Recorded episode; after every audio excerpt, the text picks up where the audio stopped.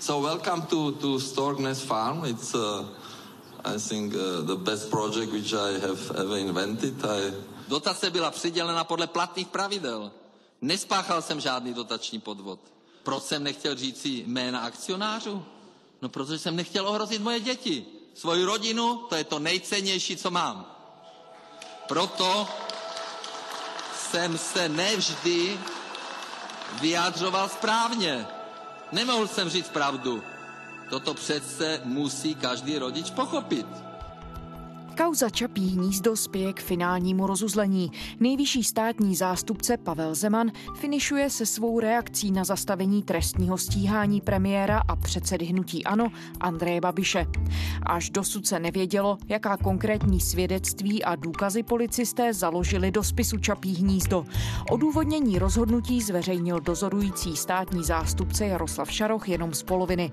Server iRozhlas teď získal kompletní znění dokumentu. Jaké důkazy důkazy a indicie obsahuje? Je pondělí 25. listopadu, tady je Lenka Kabrhelová a Vinohradská 12, spravodajský podcast Českého rozhlasu. Na úvod je důležitý říct, že kauza Čapí hnízdo je největší politická kauza za posledních x let, kterou v Česku máme. Ten spis měl 23 tisíc stran a Andrej Babiš byl kvůli tomu obvinění z dotačního podvodu opakovaně vyzýván k tomu, ať odstoupí. A najednou po čtyřech letech došlo k tomu, k tomu vlastně zlomu nebo obratu, že teda to stíhání bylo zastaveno. Kristýna Guričová, reportérka z pravodajského webu iRozhlas.cz. A proto bylo velmi důležité mít k dispozici plné znění toho rozhodnutí, abychom mohli pochopit, co tedy státního zástupce Jaroslava Šarocha vedlo k tomu, že vlastně udělal v tom případu takovouhle otočku. On, když letos v září tu kauzu zastavil, tak ten dokument to svoje rozhodnutí zveřejnil, ale víc jak polovina byla začerněna, konkrétně teda 55 stran z 90 byly pokryty vlastně tou černou barvou. A my jsme neviděli, jaké důkazy nebo jaká svědectví se pod tím skrývaly, což vlastně teď se změnilo, my jsme získali tu plnou nezačerněnou verzi a konečně si můžeme udělat celostní obrázek o tom, jaké důkazy nebo indicie během toho čtvrtletého vyšetřování policisté naschromáždili schromáždili. Co všechno si v těch začerněných pasážích našla? Tak jednak jsou tam klíčové důkazy, se kterými policisté pracovali, jednak jsou tam tedy svědectví jednotlivých osob. My jsme třeba ani doteď nevěděli, jestli Andrej Babiš vůbec vypovídal, což vlastně teď už víme, že on odmítl vypovídat, stejně jako jeho manželka Monika Babišová, která teda pouze uvedla, že nechápe, proč tedy je trestné, že držela několik týdnů akcie farmy Čapí hnízdo a stejně tak teda odmítli vypovídat i další členové Babišovy rodiny, konkrétně tedy jeho dcera z prvního manželství Adriana Bobeková. Jediný, kdo poskytl obšírné vyjádření, byl Martin Herodes, což je švagr Andreje Babiše, bratr Moniky Babišové, který se teda na farmě staral o propagaci a marketing.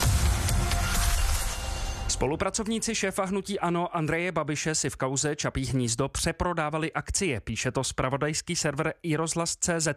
Detektivové v žádosti poslané sněmovně popisují, že díky převodu akcí chtěli blízcí okolo Babiše zakrýt stopy, které by vedly přímo k šéfovi hnutí Ano. Podle policie fiktivní smlouvy uzavíral bratr Babišovy manželky Martin Herodes.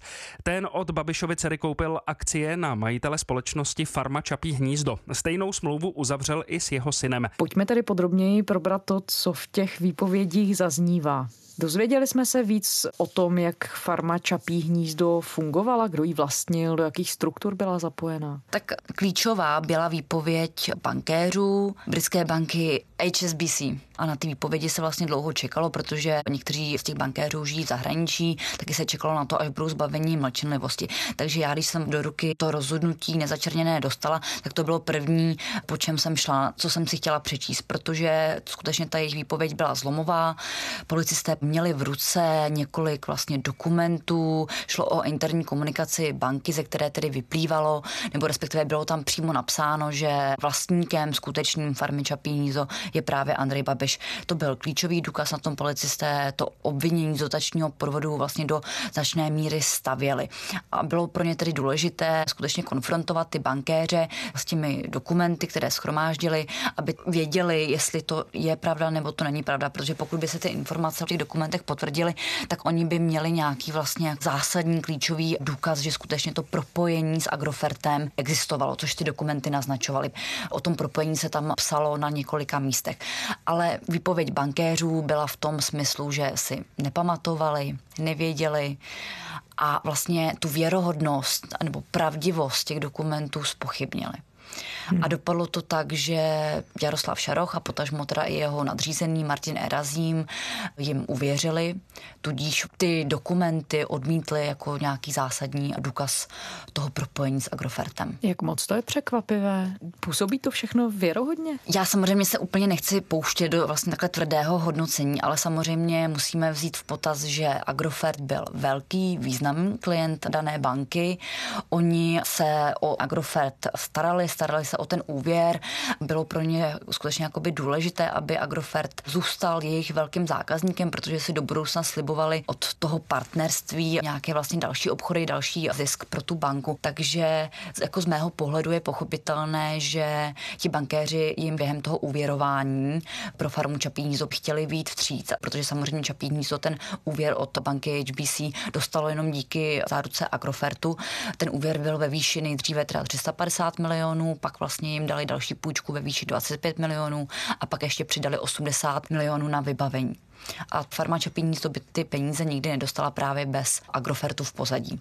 Takže z mého pohledu ta motivace bankéřů byla taková, že oni se snažili udělat všechno pro to, aby Agrofert byl vlastně spokojený. Samozřejmě během toho vyšetřování nebo výslechu by měli mluvit pravdivě, otevřeně, neměli by být nějakým způsobem ovlivnění tím budoucím ziskem té banky, ale samozřejmě otázka je, do jaké míry to tak nakonec bylo. Bankéři britské banky HSBC jsou tedy jedna celá kapitola, která byla začerněná. Co dalšího jsme se ještě dozvěděli? Tak třeba hnedka v úvodu toho rozhodnutí na straně 22 začíná začerněná pasáž, která se táhne dalších 10 stran. A třeba tady v té pasáži se policisté věnovali tomu, kdo a jak nakládal s akciemi farmy Čapí hnízdo, protože byli přesvědčení, že ten převod akcí na členy Babišovy rodiny se nemohl odehrát tak, jak stálo v těch oficiálních dokumentech. Protože v době, kdy ty akcie se podle smlouvy převáděli, tak třeba jeden z těch jejich nových vlastníků, tedy konkrétně Andrej Babiš mladší, byl v zahraničí. Měl pobývat ve Spojených státech, což dovodili z bankovních výpisů. Takže to vlastně byl pro ně takový moment, kdy začali řešit, jestli tedy skutečně ta farma Čapí hnízdo byla ve vlastnictví holdingu Agrofert, anebo už měla nové vlastníky. A došli k tomu, že zřejmě Andrej Babiš mladší ty dokumenty podepsal až dodatečně. A jelikož se ho nepodařilo doteď vyslechnout, protože je dlouhodobě v zahraničí, tak vlastně ani jiné vysvětlení se jim nenabídlo. Jak zásadní to v celém tom příběhu je, že se policii nikdy Andreje Babiše mladšího nepodařilo vyslechnout? Tak vlastně ta jeho výpověď byla od začátku považovaná za klíčovou, protože on mohl rozkrýt, jak přesně k těm akcím přišel, kdy přesně nakoupil, ať už teda ve vztahu k tomu pobytu v Americe, anebo i k té jeho celkové roli v tom případu, protože a na tom stálo to policejní obvinění. Policisté se domnívali, že noví vlastníci farmy Čapí hnízdo ty akcie drželi pouze na oko, aby firma dosáhla na tu evropskou dotaci. A Andrej Babiš mladší mohl osvětlit i roli svého otce, premiéra Andreje Babiše, jestli do chodu farmy zasahoval nebo nezasahoval, jestli Andrej Babiš vystupoval jako skutečný vlastník či nikoli. Myslím si, že je i důležité zmínit, že z těch výpovědí lidí, kteří přišli do kontaktu s Čapým hnízdem během budování toho areálu, tak nikdo z nich nezmínil, že by Andreje Babiše mladšího viděl na stavbě nebo že by zaznamenal, že by se účastnil těch jednání. Když to srovnám třeba s jeho sestrou Adrianou Bobekovou, tak ta naopak byla aktivnější, byla i členkou vedení farmy Čapí to posléze i členkou dozorčí rady a nějakým způsobem se kolem farmy angažovala. Ale Andreje Babiše mladšího tam vlastně nikdo neviděl, nikdo s ním nejednal, nikdo se s ním prostě nesetkal. Andrej Babiš starší, český premiér, říká, že vrátil tu celou dotaci a tím pádem, že vlastně není vůbec co řešit. Čapí hnízdo, ano, u Čapího hnízda se peníze vrátily, protože kdyby se moje bývalá firma soudila, tak by se soudila proti Šilerové a to bych ji přece nemohl udělat. Má v tomhle směru pravdu, nebo jakým způsobem na to úřady české reagují? Tak z mého pohledu je to trošku alibistická argumentace, protože i přesto, že ty peníze vrátil, tak neznamená, že by policisté měli přestat šetřit, jestli tam k nějakému dotačnímu podvodu došlo nebo nedošlo. Českým úřadům toto stačí, ty peníze se jim vrátily, tudíž mají nějaké vlastně narovnané vztahy s Evropskou komisí, nemusí to tím pádem řešit. Dokonce vlastně středočeský dotační úřad se díky tomu, že Andrej Babiš, respektive ta nástupnická společnost farmy Čapí hnízdo, společnost Imoba, tu dotaci vrátila, tak díky tomu dotační úřad se vzdál role poškozeného v celém tom případu. Takže z pohledu českých úřadů to stačilo, jim se vlastně ty peníze vrátily, nemusí nic dál řešit, ale samozřejmě z pohledu toho policejního vyšetřování je to nerelevantní záležitost, se nic nemění na tom, jestli ten dotační podvod se stal nebo nestal. S osobou Babiše mladšího, jestli ještě zůstaneme u rodiny Andreje Babiše, je spojené jméno Dity Protopopové, což je psychiatrička, která o Andreji Babišovi mladším vypracovala zdravotní zprávu, která pak právě byla důležitá pro všechny možné policejní výslechy nebo ty snahy Andreje Babiše mladšího zastihnout. Dita Protopopová teď byla jmenovaná tajemnicí vládní rady pro duševní zdraví.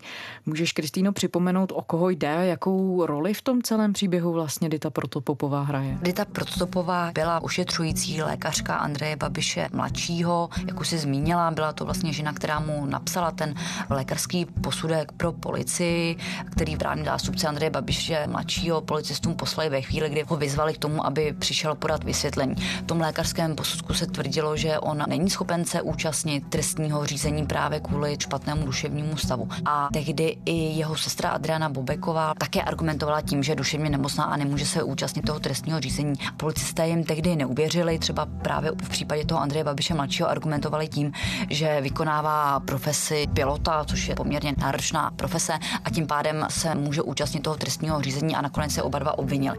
A Dita Protopopová byla poradkyně na ministerstvu financí ještě v době, kdy tam působil Andrej Babiš, vlastně byla přímo jeho poradkyně, tenkrát to dělala bezplatně. My jsme si tehdy i vyžádali kontrakty, podle kterých tam byla zaměstnaná, vyžádali jsme si veškeré výstupy, které ty dva roky, co působila jako poradkyně Andreje Babiše, které vyprodukovala, moc toho tedy nebylo, byly to spíš fragmenty, byť ve smlouvě měla uvedeno, že má vypracovávat různé analýzy nebo pracovní posudky, podklady, různé materiály. Těch podkladů nakonec moc nebylo, byly to spíš telefonické konzultace. Ona tehdy současně pracovala i pro ministerstvo zdravotnictví, kde působí dodnes a právě z pozice té práce pro ministerstvo zdravotnictví se dnes stala tou tajemnicí vládní rady pro duševní zdraví, které předsedá právě Andrej Babiš, takže i on po poradě tedy s ministrem zdravotnictví do této funkce jmenoval. Tajemnicí Rady vlády pro duševní zdraví se stala Dita Protopopová. Do funkce ji jmenoval premiér Andrej Babiš. Informoval o tom server i dnes CZ. U ní je ještě důležité zmínit to, že ona se angažovala i ve strukturách hnutí ANO, kandidovala za hnutí ANO v roce 2017 do sněmovny, byť neúspěšně. O rok později kandidovala i v komunálních volbách v Praze, kde dokonce vedla kandidátku hnutí ANO. A krátce po volbách, když vypukla ta kauza kolem Andreje Babiše mladšího, nakonec se toho zastupitelského postu vzdala, stejně jako místa v Národním ústavu pro duševní zdraví. Víme v tomhle případě tu časovou posloupnost, jestli ona nejdřív byla psychiatričkou Andreje Babiše mladšího, anebo jestli nejdřív byla v blízkém okruhu Andreje Babiše staršího a tak se vlastně stala lékařkou Andreje Babiše mladšího. Tak ta duševní nemoc podle těch dostupných informací u Andreje Babiše mladšího propukla v roce 2015, kdy on byl tedy hospitalizován právě vlastně v tom klecanském ústavu a tam se ho tehdy ujala Dita Protopopová a v této chvíli se měla seznámit s Andrejem Babišem. Aspoň sám pan premiér to tak později prezentoval, že v této chvíli se oni seznámili, takže ona byla nejdříve lékařka ošetřující Andreje Babiše mladšího a až poté se stala poradkyní Andreje Babiše staršího. Co se týče Andreje Babiše mladšího, zásadním momentem byla také kauza jeho možného únosu na Krym která propukla přesně před rokem. Jakou roli hrála Dita Protopopová tam? Její role byla poměrně zásadní, protože její manžel působil jako ošetřovatel Andreje Babiše mladšího právě na její doporučení a byl to právě Petr Protopov, který vlastně Andreje Babiše mladšího měl odvlézt na ruském anektovaný Krym a krátce předtím ještě měli pobývat v ruském Kaliningradu. Petr Protopopov se tedy o něj staral, ale Andrej Babiš mladší později, když ho reportéři serveru se seznam zprávy vyhledali ve Švýcarsku, tak jim vypověděl, že Petr Protopopov měl využít toho, že Andrej Babiš starší chtěl, aby kvůli kauze Čapí hnízdo zmizel a právě ho odvlekl na Krym. Proč vás tam odvez? A, lebo zneužil, zneužil to, že můj otec chtěl, abych zmizel. A proč chtěl, abyste zmizel? Kvůli stíhání Kvůli stíhání. Čapího hnízda. Kvůli stíhání Čapího Jako, že vás, že vás budeme obtěžovat. Že v tom stave, v tej, v t- on byl vtedy vo On zneužil, on zneužil, on zneužil to, že byl můj pečovatel. no. Pochopili jste, že se tady dva novináři pokusili schodit vládu na základě reportáže, která zneužila mého nemocného syna? Hali, neověřovali, podsouvali, zamlčovali důležitá fakta. Ublížili mé rodině. Tato větev kauzy Čapí hnízdo se dodnes vyšetřuje jako možné zavlečení Andreje Babiše mladšího na Krym a tam zatím teda nevíme, jaký je výsledek, ale opět stojí na tom, že se nepodařilo vyslechnout Andreje Babiše mladšího, byť tedy je zažádáno u švýcarských úřadů, aby ten výslech pomocí té právní pomoci proběhl, ale zatím nemáme zprávy o tom, že by k tomu skutečně došlo. A s ročním odstupem o téhleté kauze toho nic moc bližšího nevíme. Právě protože Andrej Babiš mladší mlčí. Přesně tak. Stojí to zatím na jeho výpovědi. Jediné, co se teda pohnulo, je to, že policisté, kteří tenkrát ten případ toho možného zavlečení odložili, aniž by Andreje Babiše mladšího vyslechli, byli vyšetřováni generální inspekcí, ale ta vlastně ten jejich případ už uzavřela s tím, že se nestal trestný čin, že šlo pouze o přestupek, takže teď tam tuším probíhá karné řízení právě s těmito policisty. Kristýno, ten celý příběh je už v tuhle chvíli hodně složitý. Co pro tebe se vyjasnilo a na druhou stranu, které otázky zůstávají nezodpovězené? Tak já jsem strašně ráda, že jsem měla možnost si přečíst celé to rozhodnutí Jaroslava Šarocha, protože mi to pomohlo v tom udělat si kompletní obrázek o tom, jaké měl v ruce důkazy, jaké měl v ruce indicie. Já samozřejmě nejsem v pozici státního zástupce, tudíž to nemůžu hodnotit, ale měla jsem při tom čtení pocit, že v té první polovině to směřuje k tomu, že tedy skutečně ten případ by měl dojít před soud. Pak najednou tam došlo takové vlastně názorové argumentační otočce ze strany Jaroslava Šarocha s tím, že ty důkazy pro to soudní líčení nestačí. Takže asi v této chvíli jsem možná ještě zmatenější, než jsem byla. Ty jsi to konzultovala i s odborníky, dali ti nějaké vodítko, jak na tohle všechno nahlížet? Jaké jsou jejich expertízy? Já jsem se na to ptala odborníku na trestní právo, dokonce jsme to rozhodnutí poskytli i bývalému státnímu zástupci Janu Vučkovi, který řekl, že z jeho pohledu Jaroslav Šaroch postupoval nezákonně, když to nedal na soud. Že těch pochybností je tam tolik a těch indicí je tam tolik, že to měl nechat na rozhodnutí soudu. Tady z toho usnesení zjevně plyne, že část důkazů ukazuje tím směrem, část o ním a v tom případě má povinnost eh, dát obžalobu, i kdyby to bylo u soudu zproštěno. To rozhodnutí státního zástupce Šarocha je pravomocné, ale není to úplný konec celého toho případu, protože do něj může zasáhnout ještě nejvyšší státní zástupce Pavel Zeman. Ten má rozhodnout do Vánoc o tom, jestli vrátí tu celou věc do hry. Jsou k dispozici nějaké indicie nebo máme nějaké informace o tom jednak, kdy by to mohlo přijít, jestli dřív než o Vánocích a jaké to rozhodnutí by mohlo být? Tak skutečně Pavel Zeman je v tuto chvíli jediný, kdo do té kauzy může ještě zasáhnout. A už se začaly šířit spekulace, informace, že to rozhodnutí je napsané, že už to má připraveno a se čeká na to zveřejnění. To napsal třeba server Neovlivni. Já sama ze svých zdrojů mám informace, že by to rozhodnutí mohlo padnout do konce listopadu. Ptala jsem se na to přímo Pavla Zemana, ten to tedy nepotvrdil. Stejně tak jeho mluvčí Petr Malý tvrdí, že zatím rozhodnuto není. Zatím ten přeskum ještě ukončen není a až bude, tak prostě poskytneme informace. A zatím, zatím skutečně není, nic nenasvědčuje tomu, že by to bylo takzvaně na spadnutí. Že skutečně to ještě zpracovávají a že využijí tu maximální lhutu do Vánoc. On má teď možnosti dvě. Buď tedy akceptuje to rozhodnutí Jaroslava Šarocha a Pražského městského státního zastupitelství, anebo to rozhodnutí zruší a buď to tedy vrátí k došetření, anebo nařídí rovnou podat, vypracovat obžalobu. Jak zásadní moment to v celém tomhle příběhu bude, potažmo v politickém příběhu České republiky? Já si myslím, že to je ta koncová tečka, že teď je to skutečně to nejzásadnější rozhodnutí, který nás čeká. Uvidíme, jak Pavel Zeman rozhodne v případě, že by skutečně to rozhodnutí Jaroslava Šarocha zrušil a vrátil mu to, tak prezident Miloš Zeman už avizoval, že udělí Andreje Babišovi a jeho rodině abolici, což je samozřejmě také asi věc, se kterou se nyní operuje. Andrej Babiš řekl, že abolici nepotřebuje, že by ji případně nepřijal. Samozřejmě teď v té situaci ještě nejsme, uvidíme, až kdyby tady to nastalo, jak se ty jednotliví aktéři budou rozhodovat. A ta abolice by znamenala, že by to nedošlo k soudu? Abolice by znamenala zastavení toho trestního stíhání před tím, než to dojde k soudu, tudíž už by to byl vlastně definitivní konec kauzy Čapí hnízdo. Kristýna Guričová, reportérka i rozhlas.cz. Děkujeme. Díky, naslyšenou. A to je vše z pondělní Vinohradské 12. Pište nám, naše adresa je vinohradská12 zavináč rozhlas.cz a vraťte se za námi kdykoliv na iRozhlas.cz a také do podcastových aplikací. Těším se zítra.